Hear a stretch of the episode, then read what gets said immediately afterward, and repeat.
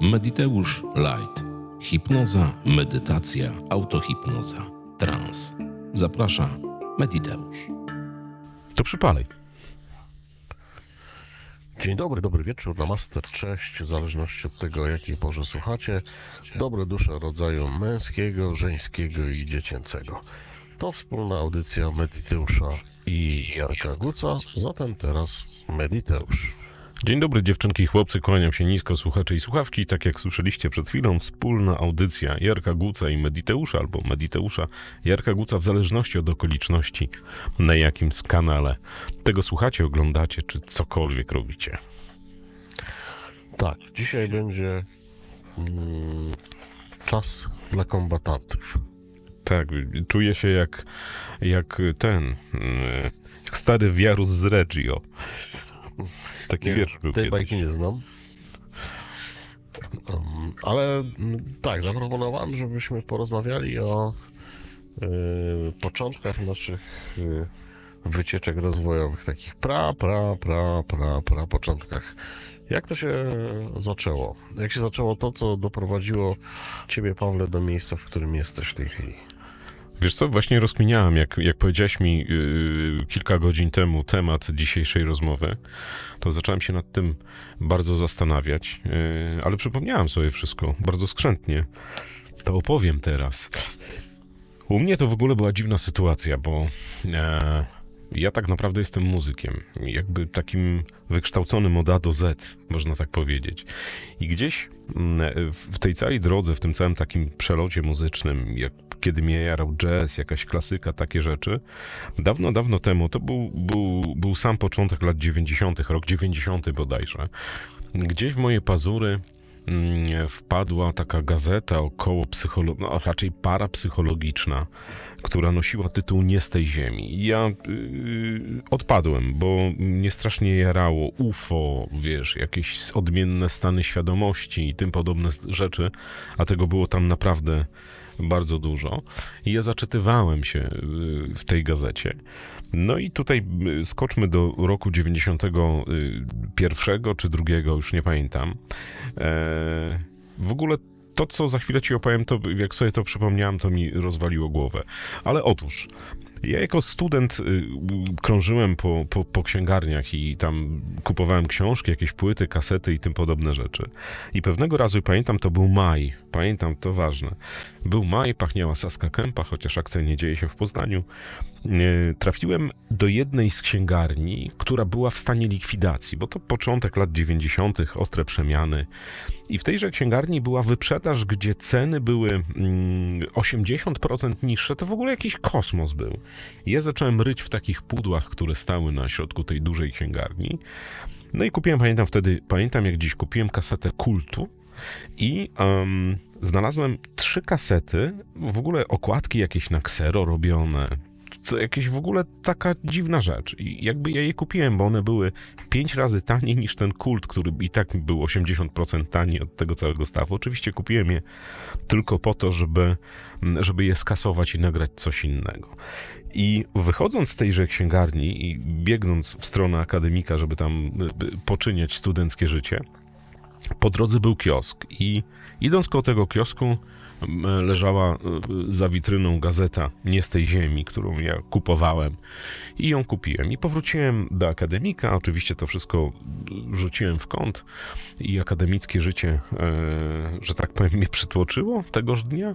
Następnego dnia, to pamiętam, była sobota, no więc trzeba było coś ze sobą zrobić i mm, wziąłem tę gazetę i zacząłem ją czytać. Na środku tejże gazety był duży artykuł z jakimś kolesiu, który nagrywa jakieś medytacje, jakieś tego typu zdarzenia. I ja nie znam tego człowieka. Ja rozłożyłem tę gazetę i popatrzyłem, to był wywiad z Lechem Fazym Stefańskim. Ja nie znałem w ogóle, nie wiedziałem kto to jest, jak, po co i tak dalej. Ale moją uwagę przykuły sfotografowane kasety które miały identyczną okładkę jak te, które ja kupiłem. Oczywiście za chwilę je wyciągnąłem z plecaka i się okazało, y, że w tym artykule sfotografowane zostały trzy taśmy. Ja te taśmy mam do dziś, to jest NAW albo RAJ, o nie śpi druhu tej nocy i muzyka mikrotonowa. Ja przeczytałem ten artykuł kilkukrotnie i mi pękła głowa. No bo ja się dowiedziałem, że muzyką można wpływać, wiesz, student, student akademii, że muzyką można wpływać na postrzeganie, na, na, na odczucia. I w ogóle ja przepadłem całkowicie. Ja zacząłem słuchać tych taśm i to był mój pierwszy taki świadomy trans, bo Stefański był mistrzem budowania prowadzonych transów. Pamiętam o Nie śpi druhu tej nocy, to mnie, to mnie zmiażdżyło wtedy. I w moim życiu często dzieje się tak, i ja do, doświadczyłem tego kilkukrotnie, nawet nie kilkudziesięciu, kilkudziesięciokrotnie w swoim życiu, że pewne cykle zdarzeń, które następują po jakimś takim triggerze są zadziwiające. Ja sobie nieraz je sam opowiadam i w to nie wierzę. E, to było tak, że minęło bodaj 3-4 dni od tego zdarzenia i moja koleżanka Julka przyszła do mnie, czy nie znam kogoś na wydziale psychologii. Ja powiedziałem, że nie znam, ale o co chodzi? A ona pisała jakąś pracę, jakieś tego typu rzeczy, żeby, żebym poszedł z nią do biblioteki Wydziału Psychologii. To oczywiście, ależ. I poszliśmy i ja stanąłem, pamiętam jak dziś, przed takim wielkim regałem, gdzie tytuły y, były tytułami, który każdy z nich był y, tym, co wydawało mi się, że mnie kręci. I ja wyciągnąłem kilka tych książek, zacząłem je tam przeglądać, no ale wiesz, czas w bibliotece w czytelni jest ograniczony, bo kiedyś tam zamykają. I ja wmówiłem tej pani, że pomimo nie jestem studentem tej uczelni, ja muszę te książki wypożyczyć. I jakoś tam się udało ją zmanipulować, że, że ona mi wypożyczyła na... Powiedziała, że ręczy za to głową, że jak jej nie oddam, to w ogóle. Ale jakoś tam się udało. Widocznie y, wzbudzałem zaufanie. I y, kolejna opowieść, no bo to się wiąże jedno przez się. Ja te książki wchłonąłem w przeciągu tam tygodnia czasu i minął tydzień. No i te książki trzeba było odnieść ale umówiliśmy się znajomymi w restauracji, w jakiejś tam kawiarni. I te książki leżały na stole. I rozmawialiśmy mm, w parę osób. I kawiarnia, pamiętam jak dziś była wypełniona po brzegi, to był taki ogródek, bo to był gdzieś maj czy czerwiec, mm, był taki ogródek i siedzieliśmy przy tym stole, śmichy, chichi, jakieś palenie papierosów i studenckie życie. I do naszego stolika przysiadł się starszy jegomość. I był, no, coś tak wesoło, tu studenci, a to my z akademii, tralala, mówi z akademii, a tutaj książki tego typu. I okazało się, że tym jegomościem był profesor Jerzy Gierak, mm, jeden y, z ciekawszych psychologów. No i od tamtej pory, że tak powiem, e, moje, moje serce zaczęło bić w stronę Wydziału Psychologii. Ja zdałem sesję. Okazało się, że reżyseria dźwięku nie angażuje czasu e, tak, jakby się to wydawało, bo udało mi się pyknąć w zerówkach e, praktycznie całą sesję. No i, poszedłem do Gieraka, bo dostałem zaproszenie, żeby porozmawiać o różnych e, fajnych rzeczach. Okazało się, że to jest psycholog, raczej był. E, psycholog, który mm, e, nie jest takim typowo akademickim psychologiem, że jemu bliżej do, do nowych technik, które się pojawiają, właśnie do autohipnozy, hipnozy, do hipnoterapii, do medytacji, do transu, do NLP. No i my spędziliśmy z profesorem Gierakiem długie godziny. On mnie namówił, żebym mm, złożył papiery na, na Wydział Psychologii. No i tak to się zaczęło. Takie, taki to był pierwszy kamień milowy. Ale wiesz, ja, moja żona się śmieje, że ja sprawdzam wszystko empirycz, empirycznie i tak było też wtedy, wiesz, jak ja dostałem jakieś transy, jakieś medytacje, to zacząłem ich używać. Okazywało się, że one działało. A potem wydarzenia toczyły się błyskawicznie, bo opowieść, którą, którą wam opowiadam teraz, miała miejsce chyba w, pod koniec maja albo na początku czerwca, a w listopadzie, całkowicie przypadkiem, na dworcu, czekając na kolegę Marka, dosiadł się do mojego stolika Lechem Fazy Stefański, wiesz. Ja nie wiedziałem, kto to jest, bo jakby u, u, uciekła mi jego twarz. Ja wiedziałem, że istnieje Stefański, on to robi. I Stefański coś tam zaczęliśmy rozmawiać, ja mówię, że już, ale wtedy w, w, wykorzystywałem uczelniane studio do nagrywania transów, medytacji prowadzonych, bo miałem taką możliwość i to robiłem. Rozdawałem znajomym na kasetach.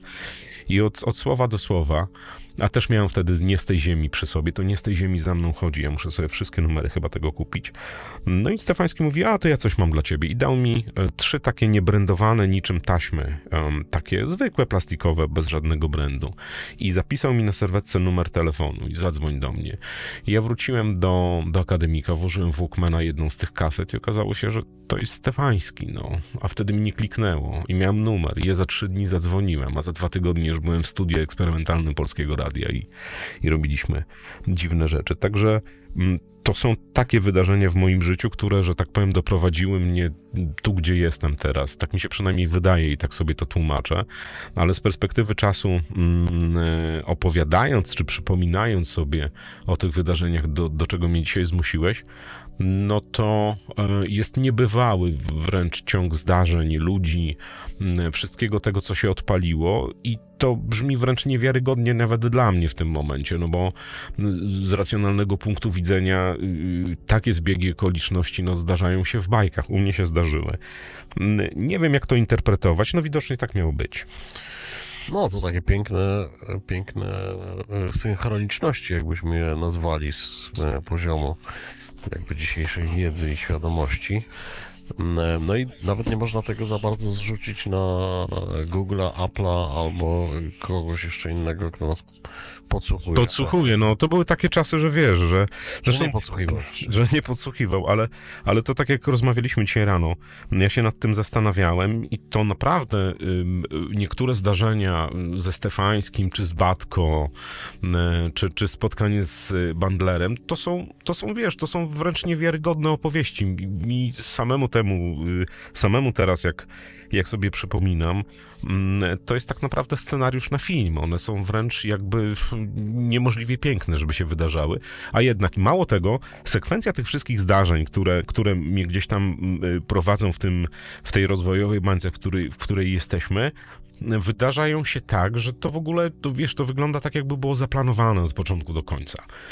Ja nie chcę do, do tego dorabiać jakichś teorii, wiesz, wszechświatów, prowadzeń i tym podobnych pierdół, ale nawet jak rozmawiamy z Ratyńskim nieraz, pewne rzeczy, e, które dotykają czy centrum sterowania wszechświatem, tego co robimy, to wydarzają się po prostu na zasadzie, wiesz, że o godzinie 12.30 myślisz o czymś, a o godzinie e, 13.10 dzwoni ktoś i proponuje ci coś, co dokładnie pasuje jako puzzle w tej układance. No tak, pewnie można byłoby bardzo różne mo, mądre perspektywy filozoficzne, duchowe na to nakładać.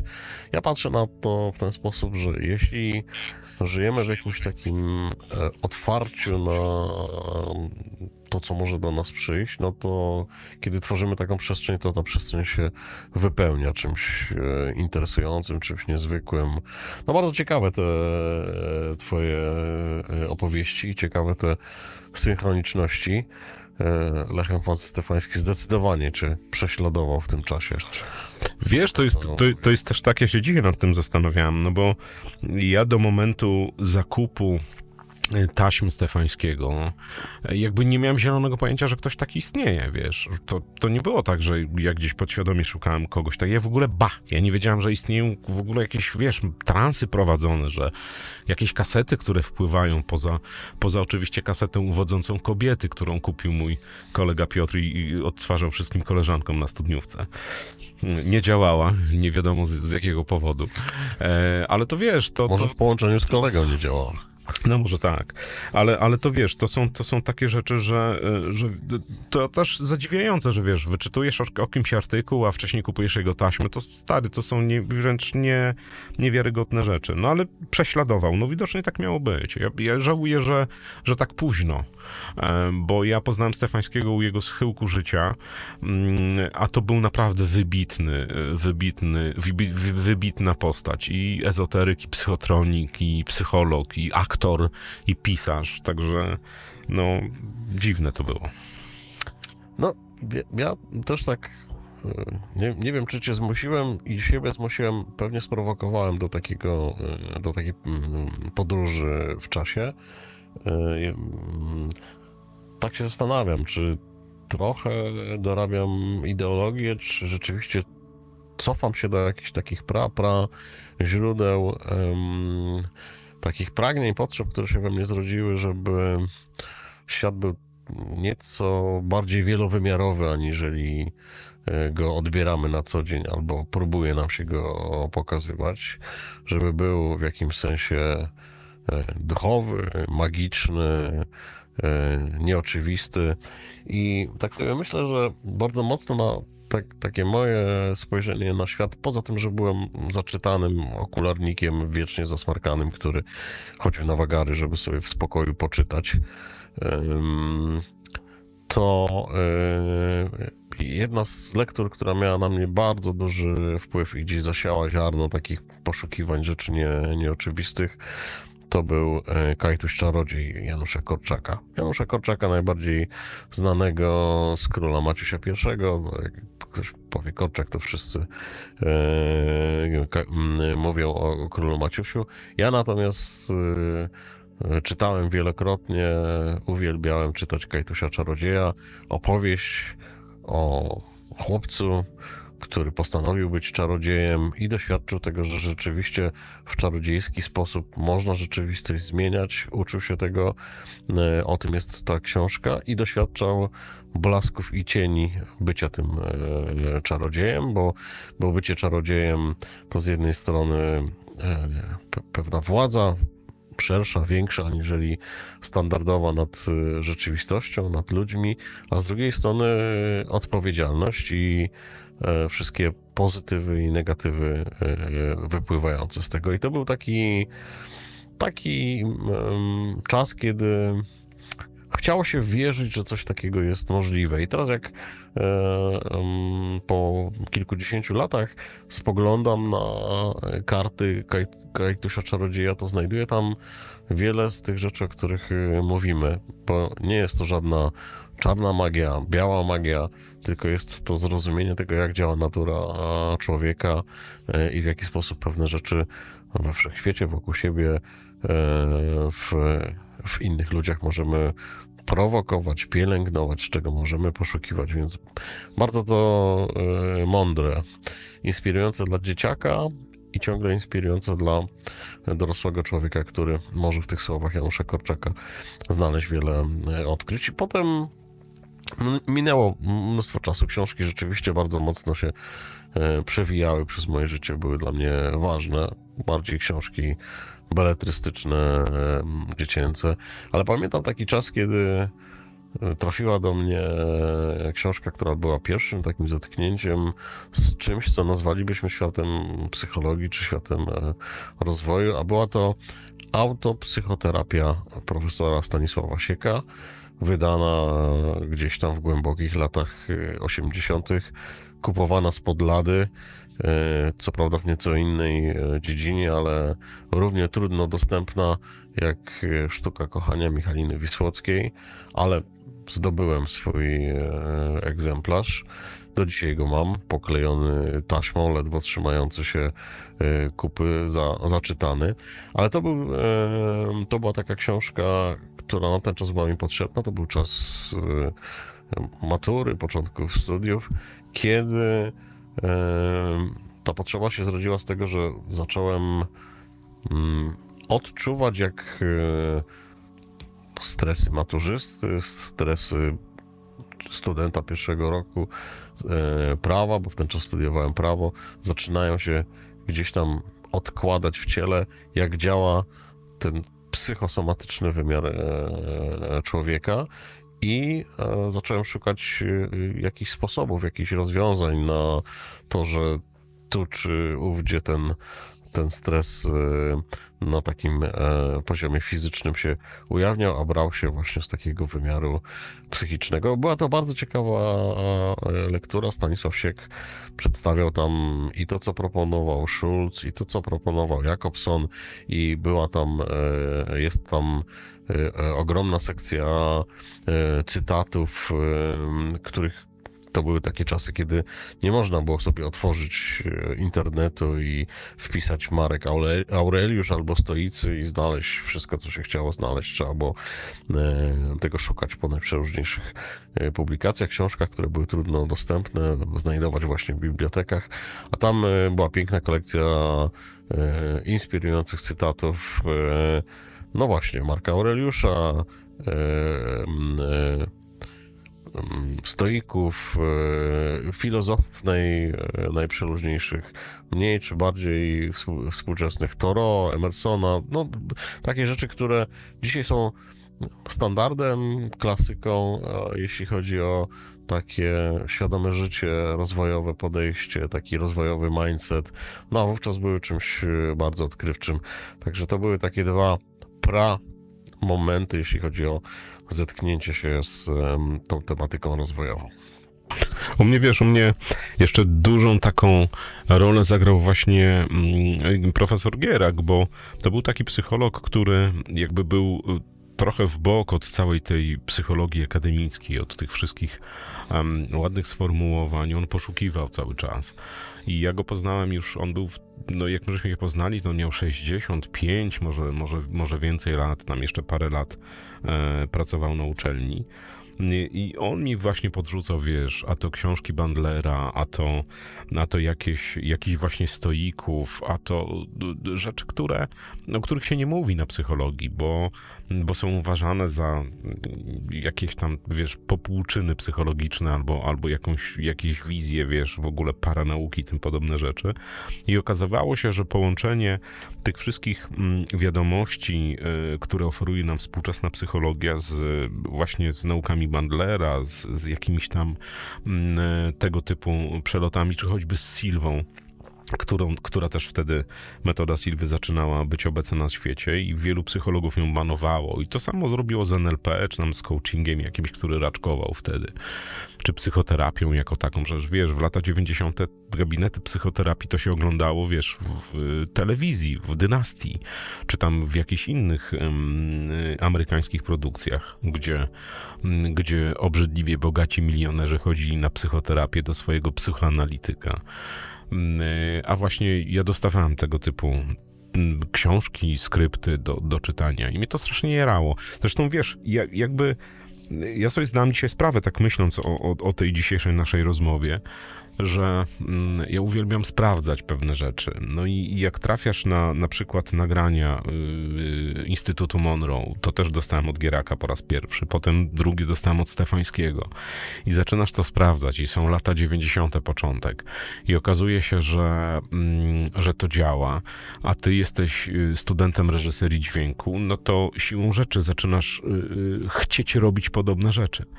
No I to były takie właśnie u mnie triggery też. Ja jak dzisiaj się zastanawiałem nad tym, no to, no to naprawdę te dwie osoby, czyli Gierak i, i Stefański, no jeszcze Batko, no to, to, to, to, było, to były trzy osoby w moim życiu, które, które y, zamieszały w tej, tą chochlą, wiesz, w moim życiu, że, że, to, że to jest kosmos, bo ja nigdy sobie mm, pomimo tego, że mi gdzieś jarało jakaś, jakaś parapsychologia, jakieś czakry, meridiany, wiesz, tylko to była ta strona taka ezoteryczno-duchowa. A potem się okazało, że mm, fundament y, w postrzeganiu, w, w, takich rzeczach właśnie leży w psychologii, nie? To nie, nie trzeba dorabiać do tego żadnej teorii i, i, i czerpać jakiś, jakiś w ogóle, wiesz, trzeciobiegowych tych, tylko o tym się mówi jasno i ja zacząłem sprawdzać pewne połączenia, no bo jak, jeżeli Instytut Monroe zrobił muzykę, która ma zakodowane jakieś tam dudnienia różnicowe, no to powstało od razu pytanie, mając dostęp do uczelnianego studia, dlaczego by tego nie zrobić? No i zacząłem pytać, z Stefańskim pracował wybitny reżyser dźwięku, mm, Eugeniusz Rudnik, chyba jedna z najbardziej barwnych postaci mm, muzyki eksperymentalnej w Polsce. To był w ogóle wtedy, jak Stefański nagrywał nagrywał szef studia eksperymentalnego Polskiego Radia. No i ja się zacząłem dowiadywać, jak to generować, dudnienia, jak, jak robić, jak, jakieś częstotliwości zmieniać. I, i tę wiedzę otrzymałem za, za 0 zł plus VAT. No, no, po prostu, wiesz, przyszedł młody i, i, i, mu wytłumaczono. I ja wróciłem na uczelniane studio, a że miałem z, mm, dobre układy, że tak powiem, z opiekunem studia, z profesorem Mateckim, no to tam siedziałem całymi nocami i próbowałem coś robić. I potem się okazywało, że to działa. Raz zrobiliśmy mm, nagranie, pamiętam, z y, Piotrusiem Czajką, że niektórzy wymiotowali po tym nagraniu. I to jakby pomijam sam fakt, że, że komuś nie robiło się dobrze po, po wysłuchaniu tych pasm i, i, i tego miksu, ale to był pierwszy namacalny dowód na to, że za pomocą dźwięku można wywołać coś w człowieku, nie? To są, to są tego typu opowieści. Kurczę, to, to powiem ci, że to retrospekcja dzisiaj naprawdę gruba, nie? Ale, No, ale wiesz, wie, ja, ja, No, no. ja, ja, sobie, ja, sobie, ja sobie przypominam e, e, em, też jakby wiesz, swój czas takiego intensywnego, młodzieńczego zanurzenia w muzykę, o którym za chwilę trochę więcej, ale to dzisiaj jest to jakimś elementem mm, wiedzy powszechnej, że muzyka czy jedzenie są jednymi z, e, z najprostszych sposobów wpływania na, na, na nastrój człowieka, wywoływania, wywoływanie dobrostanu albo, albo wręcz czegoś e, przeciwnego. Bardzo mocno nas, na nas e, oddziałują. W ten czas to nie było takie oczywiste, albo wiedzieliśmy, że coś nam się muzycznie podoba, że nam odpowiada, że wywołuje w nas jakiś klimat, no ale nie przypisywaliśmy temu tak, tak sprawczej roli. E, Wiesz, to były takie czasy mm, e, wycieczek muzycznych. No, akurat to spektrum, ja, ja byłem odbiorcą muzyki, chociaż też e, byłem, jestem perkusistą amatorem, więc grywałem różne rzeczy w różnych układach muzycznych, w różnych środowiskach. No ale mm, wówczas zacząłem dzielić muzykę na dobrą i złą, niezależnie od tego, czy była to klasyka, czy był to, czy był to jazz, czy była to muzyka mm, rozrywkowa, rockowa. No i były to takie podróże e, bardzo różne. e, Od e, Floydów po Deep Purple, po, e, po to, co się, mm, czego się słuchało, co się oglądało na, na, na polskich scenach mu- muzycznych. Piękny okres, nie wiem, Jamu, TSA, Lady Punk e, e, i e, tych wszystkich zespołów e, młodzieżowych, chociaż dzisiaj patrząc e, e, na nie, to, to czasami tam nieco starsza młodzież w nich e, e, grywała. E, No to takie normalne, młodzieńcze fascynacje muzyką, ale ta muzyka tworzyła bardzo wiele z tego świata, który później gdzieś też przybrał wymiar tego świata rozwojowego. Pamiętam, e, może to młodym ludziom dziwnie zabrzmieć w uszach, pamiętam takie czasy, kiedy słuchanie czegoś w stereo było e, ekstremalnym e, doznaniem. E, i pamiętam, kiedy miałem mm, radioodbiornik stereofoniczny Amator, e, w którym e, e, nadawany w trójce e, słuchałem e, koncert e, Jeana Michela Żara, Jean-Michel Jarre in China, e, a jednocześnie nagrywałem go na podłączony do tegoż amatora e, magnetofon Kasprzak, który był jednakowoż magnetofonem monofonicznym. I pamiętam ten niezwykły efekt e, stereo, e, którego doświadczałem z wypiekami na twarzy ciemną nocą słuchając i to ogromne rozczarowanie, kiedy na drugi dzień e, z kasety chciałem uzyskać podobny efekt, ale nie można go było uzyskać, bo nagranie było mono.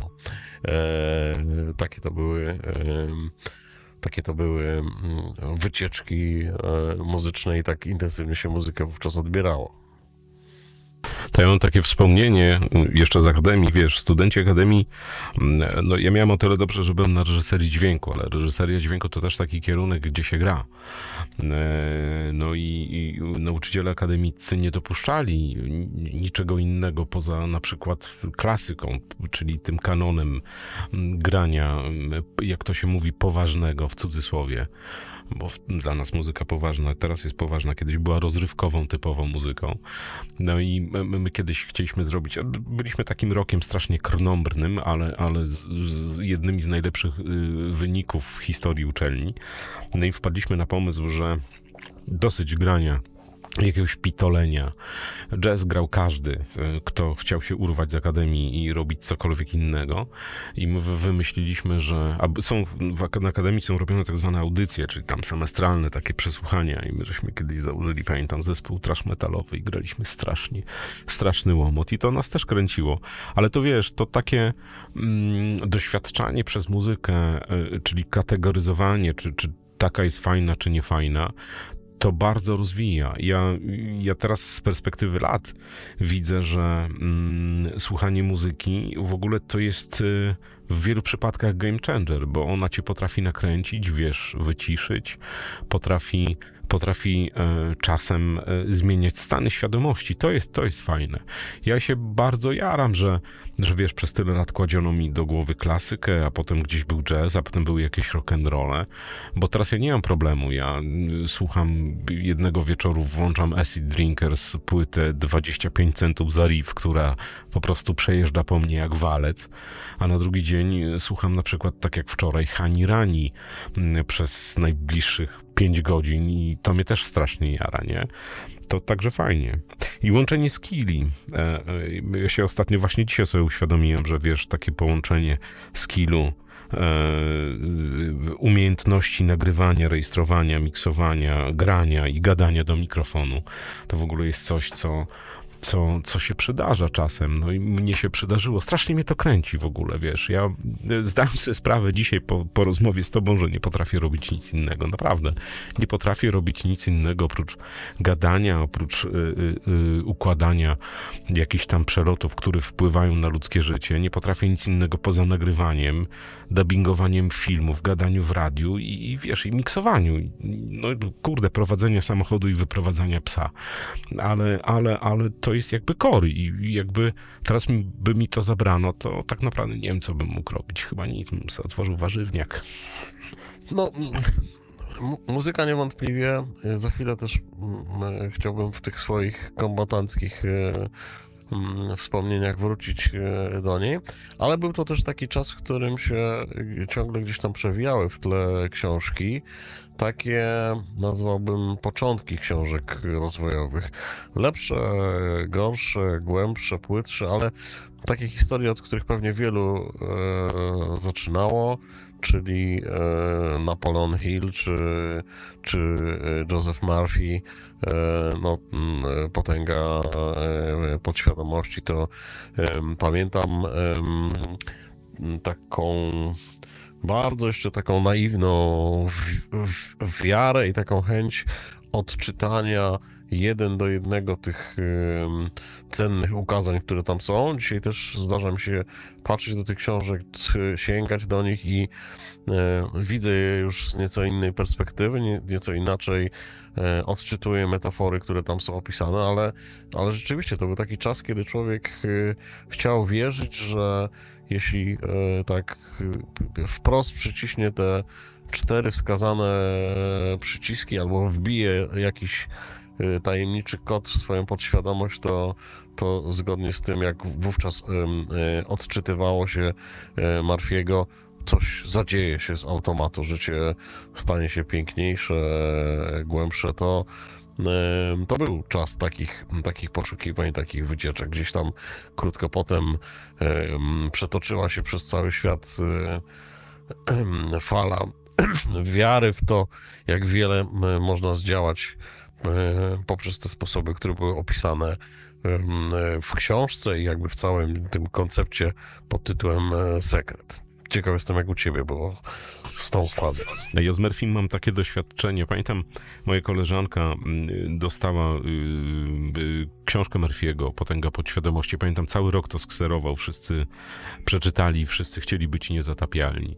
Oczywiście to jakby słabo działało i ja teraz nawet jak czytałem ostatnio mm, y, Potęgę Podświadomości, y, tą uzupełnioną, rozszerzoną, to strasznie to się mentalnie zestarzało, co nie zmienia faktu, że działa i to była taka jedna z, że tak powiem, książek, które też jakby namieszały mi w głowie. A sekret, tak jak pytałeś, ja to z jednej strony z, z wielkim zadziwieniem podchodziłem do tej produkcji. Ja nie mówię o prawie przyciągania, tylko o samym filmie, bo to była naprawdę grub, gruba rzecz na tamte czasy. No bo kiedy było? 15-20 lat temu prawo przyciągania. Wszyscy stosowali prawo przyciągania na lewo i prawo, jednakże u wielu nie zadziałało to prawo przyciągania, bo oni przyciągali, a nie robili nic w stronę tę, żeby żeby owe przyciąganie zaczęło funkcjonować, czyli nie wykonywali żadnego ruchu. I było takie kuriozalne rzeczy, że znam wielu, którzy siedzieli, pachnieli, a nic się w ich życiu nie działo. Ale jeszcze ci powiem jedną ciekawostkę, mi się właśnie przypomniało. W 93 czy 4 roku i nie wiem, czy pamiętasz, jak triumfy święcił Amway w Polsce. Jeden z, jeden z tych, jeden, jeden z tych systemów, który, który jest istną piramidą, przynajmniej na moje odczucie. I tam były takie materiały szkoleniowe, kasety motywacyjne, jakieś tam skrypty i tym podobne rzeczy.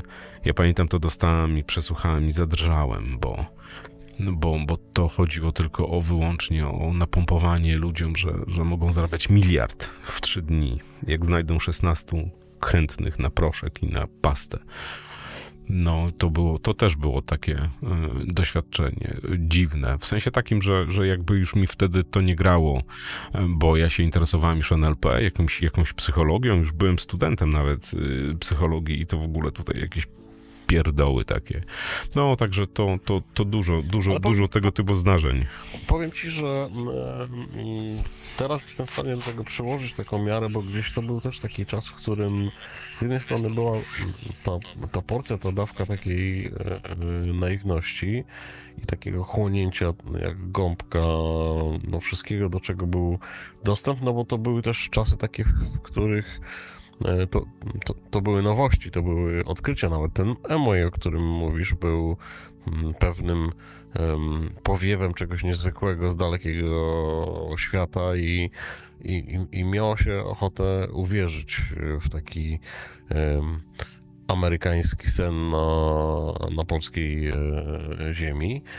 Um, natomiast to już zaczął powoli być taki moment, kiedy ja nie potrafiłem tego jeszcze nazwać, ale zacząłem czuć, że mm, niezależnie od tego, w czym byśmy się poruszali, czy poruszalibyśmy się w ezoteryce, w duchowości, w rozwoju, w psychologii, e, w takim czy innym, mniej czy bardziej naukowym podejściu mm, do tego, co jest dla człowieka ważne, bo to jest gdzieś ten e, wymiar E, kolejny z wymiarów e, w tej piramidzie Maslowa, który jest dla nas ważny, a to już były te czasy, kiedy coraz lepiej, powoli zaspokajaliśmy swoje potrzeby z tych niższych e, poziomów i gdzieś wchodziły właśnie te duchowe, rozwojowe, to kluczem do tego wszystkiego jest intencja tego, kto to inicjuje, intencja tego, kto pisze książkę, kto opowiada, kto nagrywa, kto do czegoś namawia, do czegoś e, zaprasza. E, no i mm, rzeczywiście w wielu przypadkach widać było w tym jawną manipulację, pomysł na to, w jaki sposób e, no właśnie w takiej konwencji duchowej, rozwojowej sprzedać dzikusom perkal i koraliki, e, bo, bo kupią, bo nie wiedzą, że to jest e, e, warte grosze i jakby nic nie znaczy. Ale też było parę takich momentów, trochę takich lektur, pierwszych takich przyczółków, rzeczy, e, w których, które się nie zużyły po latach, nie odczarowały, bo miały właśnie w sobie to DNA takiej czystej e, intencji, żeby e, pomóc, żeby otworzyć jakieś drzwi, jakieś ścieżki rozwojowe, jakieś przestrzenie myślenia, odczuwania, które pomagają się człowiekowi rozwijać, pomagają, żeby, jak to mawiał Kurt Vonnegut, jego dusza rosła. Ale to wiesz co, to z tymi, z tymi rozwojowymi książkami z lat 90. Y, to my mieliśmy trochę tak jak tubylcy, którzy dostają od, wiesz, przyjezdnych szkiełka, tak? I są w stanie za te szkiełka oddać wszystko. To była taka obietnica mm, e, e, wyjścia z dupy poprzez czytanie książek i stosowanie skilli tam. I to, tak jak powiedziałeś, no, było, były książki wartościowe, które się nie zestarzały do tej pory. No ale było też dużo, ja pamiętam, nie wiem, czy, czy kojarzysz przed dworcem centralnym w Warszawie stali bukiniści na łóżkach. Oni mieli, y, jakby, no tak handel się odbywał i oni mieli miliardy książek różnej maści. I tam był jeden jegomość, który sprzedawał różne, różne tego typu koślawe tłumaczenia mm, y, anglojęzycznych wydań na język polski, drukowane na papierze y, y, jakiegoś ósmego gatunku, ale one były. No i ja tam właśnie kupiłem y, książkę y, Medytacja dynamiczna. No i ta książka, pomimo tego, że przetłumaczona w ponglish tak naprawdę, y, dramatycznie, y, bo, bo ja ją potem kupiłem w oryginale, a potem ona gdzieś wyszła, któreś wydawnictwo to y, nieistniejące już wydało w takim normalnym obiegu, ale to też był game changer. A, a te wszystkie, wiesz, y, systemy, ja nie wiem, czy pamiętasz, były takie y, kasety sprzedawane, kasety programujące podświadomość. Nie wiem, czy pamiętasz, bo te, we wszystkich gazetach kolorowych była tam, że na schudnięcie kaseta była, na hajs była kaseta, na uwodzenie kobiet. Y, I, I wiesz, my jako zerwani ze smyczy, że tak powiem, wielkiego brata, po, po, po iluś tam latach bycia w dupie, no wierzyliśmy w takie rzeczy, no ale to z drugiej strony jakby chyba normalne, nie? Nie wiem, tak mi się wydaje, teraz ostatnio robiłem porządki, dotarłem do do gazet typu Nieznany Świat, Czwarty Wymiar, wiesz, sprzed 30 lat, no to jak się czyta te wywody tych, tych wiesz, yy, ówczesnych, zajmujących się yy, tą rozwojową bańką ludzi, no to, no, to, no, to, no to śmiech, no ale to ewolucja, tak? My żeśmy jakby kopiowali wszystko na zachodzie, a że łatwiej było sprzedać popelinę niż, niż systemy. E, to tak było. Ja pamiętam, jak, jak się pierwsze NLP pojawiło w Polsce, pierwsze kursy, no to tam wiesz, ludzie się pokali w czoło, że co, pójdziesz słuchać kolesia w garniturze za, za tam ileś tysięcy złotych, co ci to da, nie? Mm, Czy Silva? No tak było, no takie czasy. No ale jakby no, wszystko musiało mieć chyba swój czas i miejsce, żeby, żeby to wszystko okrzepło. Wiesz, internet był game changerem tak naprawdę. Ja pamiętam, jak założono, e, dorwałem się do, do internetu w radiu 98, nie, wcześniej, 96, 7 rok. No to wiesz, ja spałem praktycznie na, na, na stronach Instytutu NLP czy, czy, czy na Instytucie Monroe, no bo tam były rzeczy, że, że, że mi pękała głowa, nie? No, ja przyznam szczerze, no, no, no, w, w tym czasie, w tych latach, które wspominasz, nie, e, nie byłem e, em, jeszcze tak w tematach rozwojowych poz, czy takich wpływających na świadomość, podświadomość e, psychologicznych. Choć e, robiłem podobne rzeczy, bo po dłuższym e, pobycie w e, Anglii, Wielkiej Brytanii w ramach urlopu dziekańskiego, bo kiedyś była taka instytucja jak urlop dziekański. Po, po trzecim roku studiów prawniczych na taki urlop właśnie się udałem i jak wielu w ten czas wykonywałem poś, pośrednie e, e, prace, ale z perspektywy polskiej ciągle wysokopłatne w, w Anglii. Wróciłem po, e, po roku takiej e, eskapady. E, I trochę jakby mm, tak życiowo nie bardzo wiedziałem, co ze sobą zrobić. Coś mi się wydawało, że z tymi studiami prawniczymi to nie do końca to, o co mi chodzi.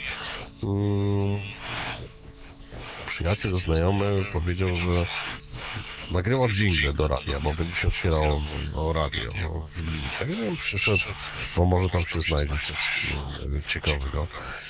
E, No i rzeczywiście przyszedłem, dano mi kawałek gazety wyborczej do przeczytania, przeczytałem ją i powiedziano mi, że mam potencjał, żeby zostać lektorem, który będzie czytał wiadomości. No i rzeczywiście te wiadomości e, po tym jak radio ruszyło, ruszyło krótko przed świętami Bożego Narodzenia, e, mm, poczytałem te wiadomości przez e, trzy tygodnie.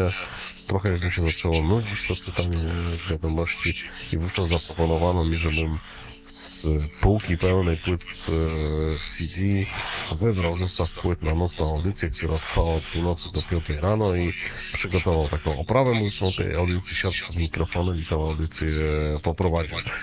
Wsiadłem, poprowadziłem, spodobało się na tyle, że zaproponował mi, żebym rzeczywiście tę nocną audycję od północy do piątej rano e, prowadził i zacząłem życie takiego e, radiowego, nocnego Marka. Z czasem na tyle okrzepłem tym że wszedłem do e, piątki, szóstki prowadzących takie bloki w Radio Flash, wówczas jednym, e, je- jednym z dwóch komercyjnych e, stacji radiowych obok Radia Katolicy na Śląsku, docierającym tak populacyjnie, mającym potencjał dotarcia do kilku milionów e, e, ludzi. No i prawdę mówiąc, parę tygodni zrobiłem to, na co ludzie czasami w radiu publicznym pracowali lata, jeśli nie dziesiątki lat, gdzieś klejąc non taśmę, biegając z mikrofonem, robiąc reportaże, bo e, bycie takim prowadzącym kilkugodzinnego bloku e, w ciągu dnia no, by- było jakby tym szczytowym osiągnięciem pracy radiowej, tak? To byli ci ludzie, którzy, tak jak e, wszyscy się szanowaliśmy na e, Piotrku Kaczkowskim, na Marku Niedźwieckim, na ikonach trójki, które w ten sposób e, e, pracowały na antenie. No i parę lat w tym radiu przesiedziałem. To, to była fantastyczna przygoda i trochę tak jak opowiadasz o tym, jak siedziałeś w studiu, coś nagrywałeś i oprócz tego, że prowadziłem audycję, to też produkowałem reklamy radiowe i też potrafiłem w radiu spędzać po kilkanaście e, godzin dziennie przez 7 dni e, w tygodniu. Więc to, że tutaj sobie mówimy takimi miło odbieranymi przez niektórych głosy, to nie, bierze się niczego. To jest rzeczywiście ten background radiowy i jakiś potencjał, który ktoś gdzieś wy- wypatrzył i, i do tej puszki radiowej zapakował. No tak, ja, ja też się w radiu, że tak powiem, pojawiłem przez głos, bo podszedł pewien pan, zostawił wizytówkę. Ja marzyłem, żeby pracować w radiu, ale nigdy jakby nie miałem na tyle aspiracji, żeby tam pójść. No i siedzieliśmy w knajpie, przyszedł pan, posłyszał jak ja mówię i powiedział, jutro przychodzisz do mnie, bo musimy pogadać. Ja pojechałem, pogadałem.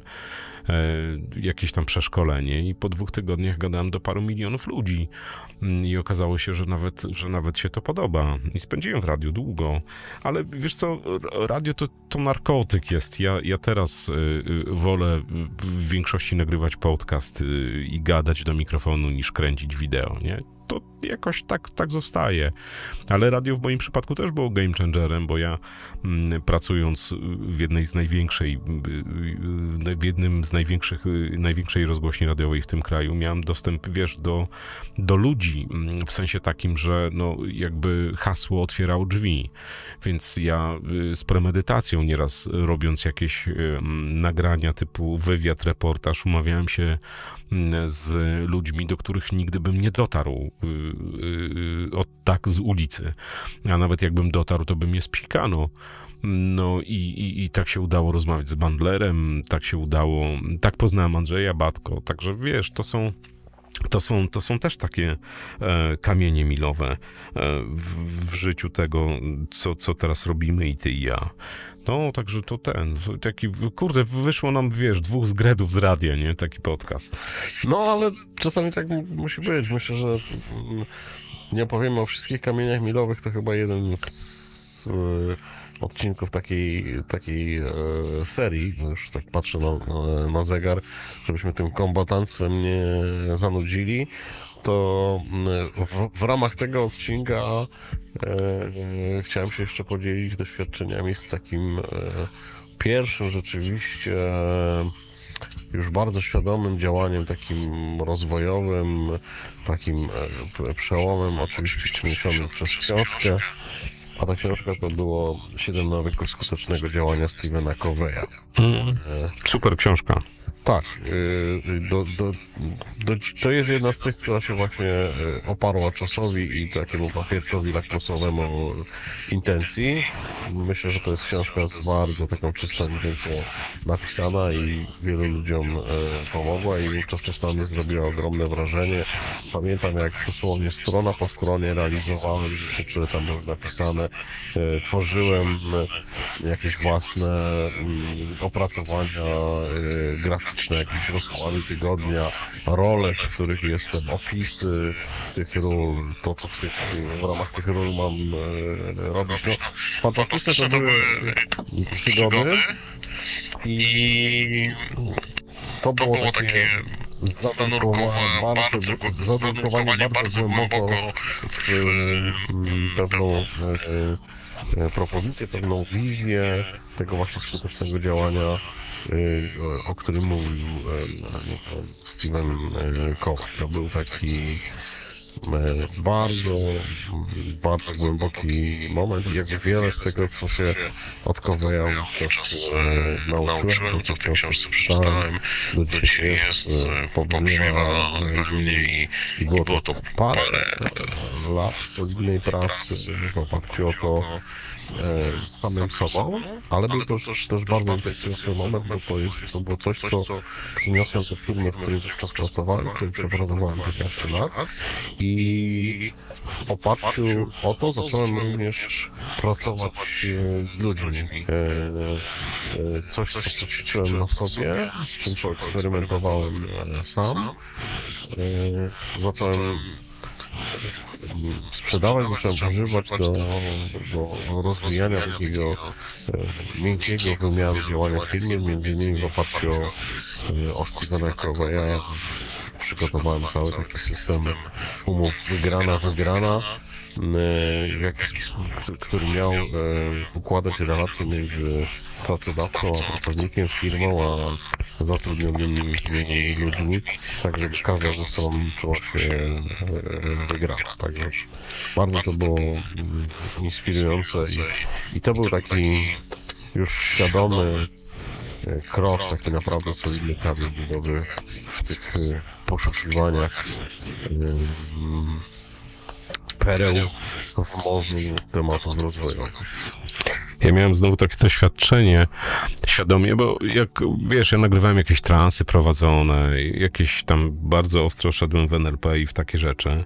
E, I pamiętam, to też to, to przez chamstwo moje straszne i przez niewyparzony ryj, tak można to kolokwialnie nazwać. Było takie zdarzenie, że mm, przyjechała kiedyś e, jakaś, mm, e, ja nie pamiętam nawet jak się ta dziewczyna nazywała, a ja byłem wtedy jakby po, po iluś tam już levelach NLP i zostaliśmy zaproszeni na, na, y, na ten jej, że tak powiem, kurs, wykład, speech, nie wiem. E, No, oczywiście mnie to nie interesowało, bo, bo pani jakby nie dość, że była mówcą żadnym, to jeszcze, no, tam nie pykało cokolwiek. No i pamiętam, y, ona się, a to jakby no, m, trzeba wybaczyć, że byłem młody i głupi wtedy, bo teraz bym tego nigdy nie zrobił. Y, Pani mówi, no to jak pan jest taki mądry, to pan może poprowadzi. E, No a ja w swojej bucie powiedziałam dobrze. I pamiętam, y, y, opowiedziałam tym ludziom o NLP, o takich rzeczach, a już byłem wtedy chyba po, po, po, po, chyba po, po coachu, nie pamiętam, już to dawno temu było. No i wiesz, to tak, takie mam doświadczenie jedno, ale to teraz bym tego nie zrobił nigdy, bo to było chamskie. Ale ja chciałem zawsze udowadniać, że nie to, że jestem lepszy, tylko że ja nie lubię, jak ktoś sprzedaje jakiś paprykarz. Strasznie. No i wtedy Andrzej Batko mi zaproponował, że, że, że, żebym prowadził kursy NLP i no i tak jest. I przez wiele, wiele lat, że tak powiem, to robiłem. Potem, potem zaczęły się jakieś korporacyjne mm, NLP, ale to mnie w ogóle nie jarało. Znaczy, robię to czasem, ale wiesz, masz na sali 30 garniturów czy 50 i oni są za karę, no to jakby szanujmy się, ale jakby pieniądze to nie wszystko. No i to, to tak się kręci. Kombatancko zabrzmiało.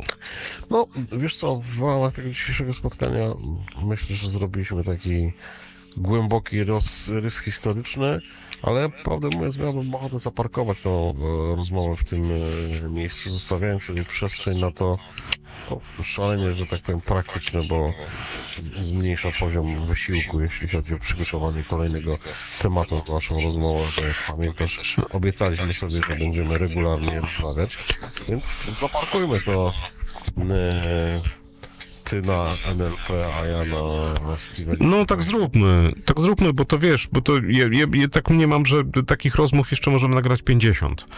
Mm, e, Bo, bo suma doświadczeń, wiesz, przez te wszystkie lata jest naprawdę ogromna. E, i rzeczy, które się odkrywa każdego dnia, nie? Tak, i wróćmy, wróćmy do odliczania tych kamieni milowych, bo ja myślę, że im bliżej współczesności, tym pamięć będzie się, te, te też tematy będą ciekawsze i podpowiedzi dla, dla naszych Tak. Odbiorców i odbiorczyń. Tak, bo dzisiaj to była taka historia, wiesz, odkopywanie Wawelu, nie? No, ale to, to, to tak, tak zróbmy. Zaparkujmy w tym miejscu, w NLP i w Koweju i zobaczymy, co się wydarzy mm, potem. Bo tutaj naprawdę możemy, możemy nagrać jeszcze 12 odcinków. Każdy będzie, że tak powiem, gęsty.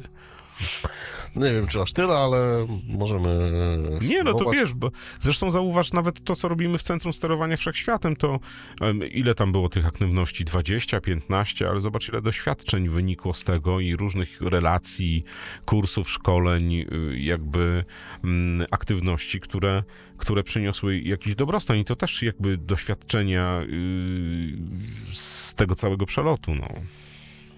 Ale poza tym, że miło sobie tak po kobatecku powspominać, to też jak człowiek po, o tym po, poopowiada i wypowie taką swoją historię, to gdzieś na tej em, osi czasu mm, odkładają się się rzeczy, które były w tym wszystkim istotne i z których można skorzystać do dziś, więc jeśli ktoś miałby wynieść jakąś e, naukę dla siebie z tych naszych e, rozważań, poza tym, że są to opowieści z mchu i paproci, em, to, y, to to, że warto, y, warto popatrzeć na, na to, jaką drogą się szło, jakie były nasze pierwsze inspiracje, co tam się działo, albo zrobić ćwiczenie jeszcze inne, które też lubię. Cofać się od miejsca, w którym jesteśmy dziś, po tych najistotniejszych faktach, pójść w drugą stronę. Zazwyczaj mamy właśnie taką tendencję do tego, żeby opowiadać się urodziłem i, i co się działo potem dalej, tak? A gdyby spróbować zrobić to odwrotnie, próbować się po śladach e, posuwać e, w tył, e, do tego, żeby na końcu odnajdywać te najbardziej pierwotne inspiracje, najbardziej pierwotne e, odkrycia, to też mogło być ciekawe. Jak już nam się znudzi opowiadanie w normalnej chronologii, to możemy powtórzyć to samo do tyłu. No ale wiesz co, jakby praktyka w NLP jest taka, e, która się nazywa timeline. E, I wiele, wiele osób, ja namawiam do tego naprawdę, dziewczynki, chłopcy, słuchacze i fani Jarka Guca, e, dziewczynki, chłopcy, mediteuszki, mediteusze, namawiam was do takiego fajnego ćwiczenia. Ono się wywodzi z NLP, ono się w NLP nazywa timeline terapii, ale to jakby nie ma znaczenia, e, bo tu nie, chodzi o terapię, tylko wielu poszukuje tego, co by chciało robić w życiu. I to jest tak modny temat, przynajmniej u mnie w mailach, na grupie, w, podcastach. Yy, cofaj się w czasie i rozkminiaj, dochodź do tego momentu, kiedy coś cię zaczęło kręcić. To jest naprawdę, to jest game changer w wielu przypadkach, bo wiele osób na dziś nie wie, co ma robić w życiu, czego chce od życia. I, i, i to zadają te pytanie, wiesz, 40-50-latkowie. A wystarczy naprawdę skupić się trochę, odpocząć, odprężyć się i cofnąć się w regresie do, do, do, do jakichś miejsc, zdarzeń, odczuć, które gdzieś tam mieliśmy. My To pamiętamy wszystko. Wystarczy naprawdę odprężyć ciało e, i umysł i, i się do tego trafia. Że są na pewno takie zdarzenia, które cię jarały. No ja mam załóżmy tak, z, jakieś miałem wielkie marzenie mm, i to naprawdę było ogromne marzenie, żeby, żeby pracować w radiu, a mi to radio przerażało przerażało mnie na tyle, że, mm, że, że jakby nie wyobrażałem sobie, że można wejść do rozgłośni radiowej i powiedzieć y, coś. I, i, ale ja cały czas marzyłem o tym radiu tak naprawdę. No i zbieg zdarzeń wykreował dyrektora anteny, który, który do tego radia mnie zaprosił, nie? więc to są takie, jak teraz sobie przypominam, mm, to te marzenia, którym dawaliśmy uwagę, a gdzieś zostały porzucone przez nas, to właśnie y, cofanie się w regresie, czyli regres do, do miejsca, w którym, w którym to marzenie było, jest naprawdę game changerem, bo potrafi uzmysłowić, że ono było, a jak już masz, no to zacznij to robić po prostu. No to, to znowu, e, Pawle, ciekawa synchroniczność, bo ja dzisiaj akurat miałem rozmowę z jednym z moich e, mentee i umówiliśmy się, że popracujemy, bo taka była jego potrzeba, nad takim jego osobistym e, why, dlaczego, według e, podejścia Simona Sinka, który e, napisał fantastyczną książkę Zaczynaj od dlaczego. Też jest jego kultowe wystąpienie na, e, na TEDzie, gdzie opowiada o tym, e, co prawda w kontekście firmowym, jak odpowiedzenie sobie na pytanie, dlaczego istnieje firma, po co istnieje firma, jaki jest jej sens istnienia jest ważne, jak jest w stanie zmienić e, e, komu- komunikację marketingową, pracę nad, e, produktem, całą strategię firmy, to niewielu wie o tym, że Simon proponuje również taką eksplorację osobistą, żeby opowiedzieć sobie, jaki jest nasze osobiste dlaczego, po co na tym świecie, jaki sens naszego życia, jaki sens naszej pracy, jaki sens tych wszystkich aktywności, które wykonujemy. Em, To bardzo podobna rzecz do tego, o czym mówisz, bo cała ta procedura, cała metoda polega na zagłębianiu się w sobie i poszukiwaniu tych elementów tego swojego mentalnego, duchowego, wewnętrznego DNA, które e, pomoże nam e, odpowiedzieć sobie na pytanie, co nas tak naprawdę napędza. Jaka jest ta praprzyczyna nasza osobista, wewnętrzna, intymna praprzyczyna tego, co do którego dążymy, jak chcemy powiedzieć. Ale Jarek jest takie na zakończenie, bo to też mi teraz się nasunęło. Jednym z najważniejszych pytań, pytań yy, ludzkości jest dlaczego albo jak. I, i, I to są dwa pytania, które zmieniają wszystko. No bo, bo jeżeli nie zadasz pytania jak albo dlaczego, no to jakby nie znajdziesz wielu odpowiedzi. No i, i, a ludzie sobie z tego niestety nie zdają sprawy. Ludzie, ludzie traktują em, swoje życie jako taki worek, który, w którym się wrzuca zdarzenia i, i tyle. A y, stosując zadawanie pytań samemu sobie albo samej sobie, dlaczego albo jak, czyli jedno odpowiada nam, y, jakie mamy odczucia, dlaczego coś w naszym życiu istnieje, albo zaczynamy poszukiwać, a, drugie motywuje nas do tego, żeby poszukać rozwiązania, jeżeli coś chcemy osiągnąć. I to są dwa chyba fundamentalne pytania, y, jakie może sobie człowiek XXI wieku, jego trzeciej dekady zadać. No, ale niestety wielu się, nie wiem, boi, obawia, e, albo ja ostatnio spotkałem się z stwierdzeniem, mm, że jednej ze swoich coachi by- by powiedziałem, no zapytaj sama siebie dlaczego. I ona mówi, ale nic nie mam sobie do powiedzenia. No, To jest jeden możliwy scenariusz, rzeczywiście tak kończąc, bo te nasze dykteryjki i opowieści się przerodziły mm, w końcówce mm, w formułowanie e, rzeczywiście jakichś, m, myślę, pomocnych wskazań dla, dla tych, którzy mieli na tyle cierpliwości, żeby dosłuchać do tego miejsca. Ja pamiętam taką rozmowę z e, jedną ze swoich coachi, która e, w momencie, kiedy coś tam przegadaliśmy i odkryliśmy, powiedziała, no tak, no to teraz będę musiała coś z tym zrobić. A wcale nie wiem, czy mi się podoba myśl, że muszę coś z tym zrobić. No ale nie jestem w stanie tego uniknąć, bo skoro już to wiem i to do mnie dotarło, no i nie wiem, czy właśnie przez ten proces coachingowy zrobiłeś mi e, dobrze, czy zrobiłeś mi krzywdę, tak? Bo to jest jakiś e, wysiłek, jakieś wyzwanie, e, że kiedy zeskrobiemy tą zewnętrzną e, warstwę jakiegoś przyszczącą rzeczy e, niekoniecznie e, fajne, niekoniecznie takie, które nam się podobają, coś dałoby z nimi zrobić. Trzeba byłoby podjąć jakiś wysiłek, bo on jest nieznikniony.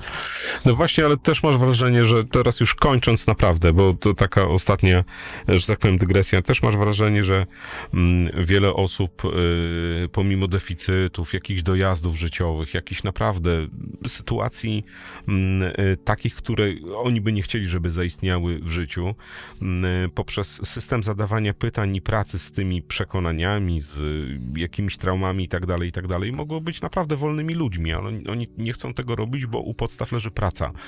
Praca albo uświadomienie sobie, co, że tak powiem, spowodowało, że jesteśmy tu i teraz i oni tego nie chcą. Lepiej, lepiej chować takie akcje pod dywan i, i, i, i mówić, że się nic nie stało, a jak się nic nie stało, no to po co rozdrapywać, więc koło się zamyka. No, jesteś, jesteśmy mistrzami unikania, ale konsekwencją tego unikania jest to, że życie w którymś momencie nas e, dopada i e, mamy małą szansę, żeby robić to na warunkach, które my jakoś dodefiniowujemy. Mamy na nie wpływ, tylko robimy na warunkach jakby sytuacji, okoliczności, w których się znajdujemy i często jest, są to takie okoliczności przyparcia do muru i działania, e, bo, bo, bo nie można już tego działania e, uniknąć. Ale to rzeczywiście na inną, odrębną opowieść. Myślę, że nie będziemy przedłużali.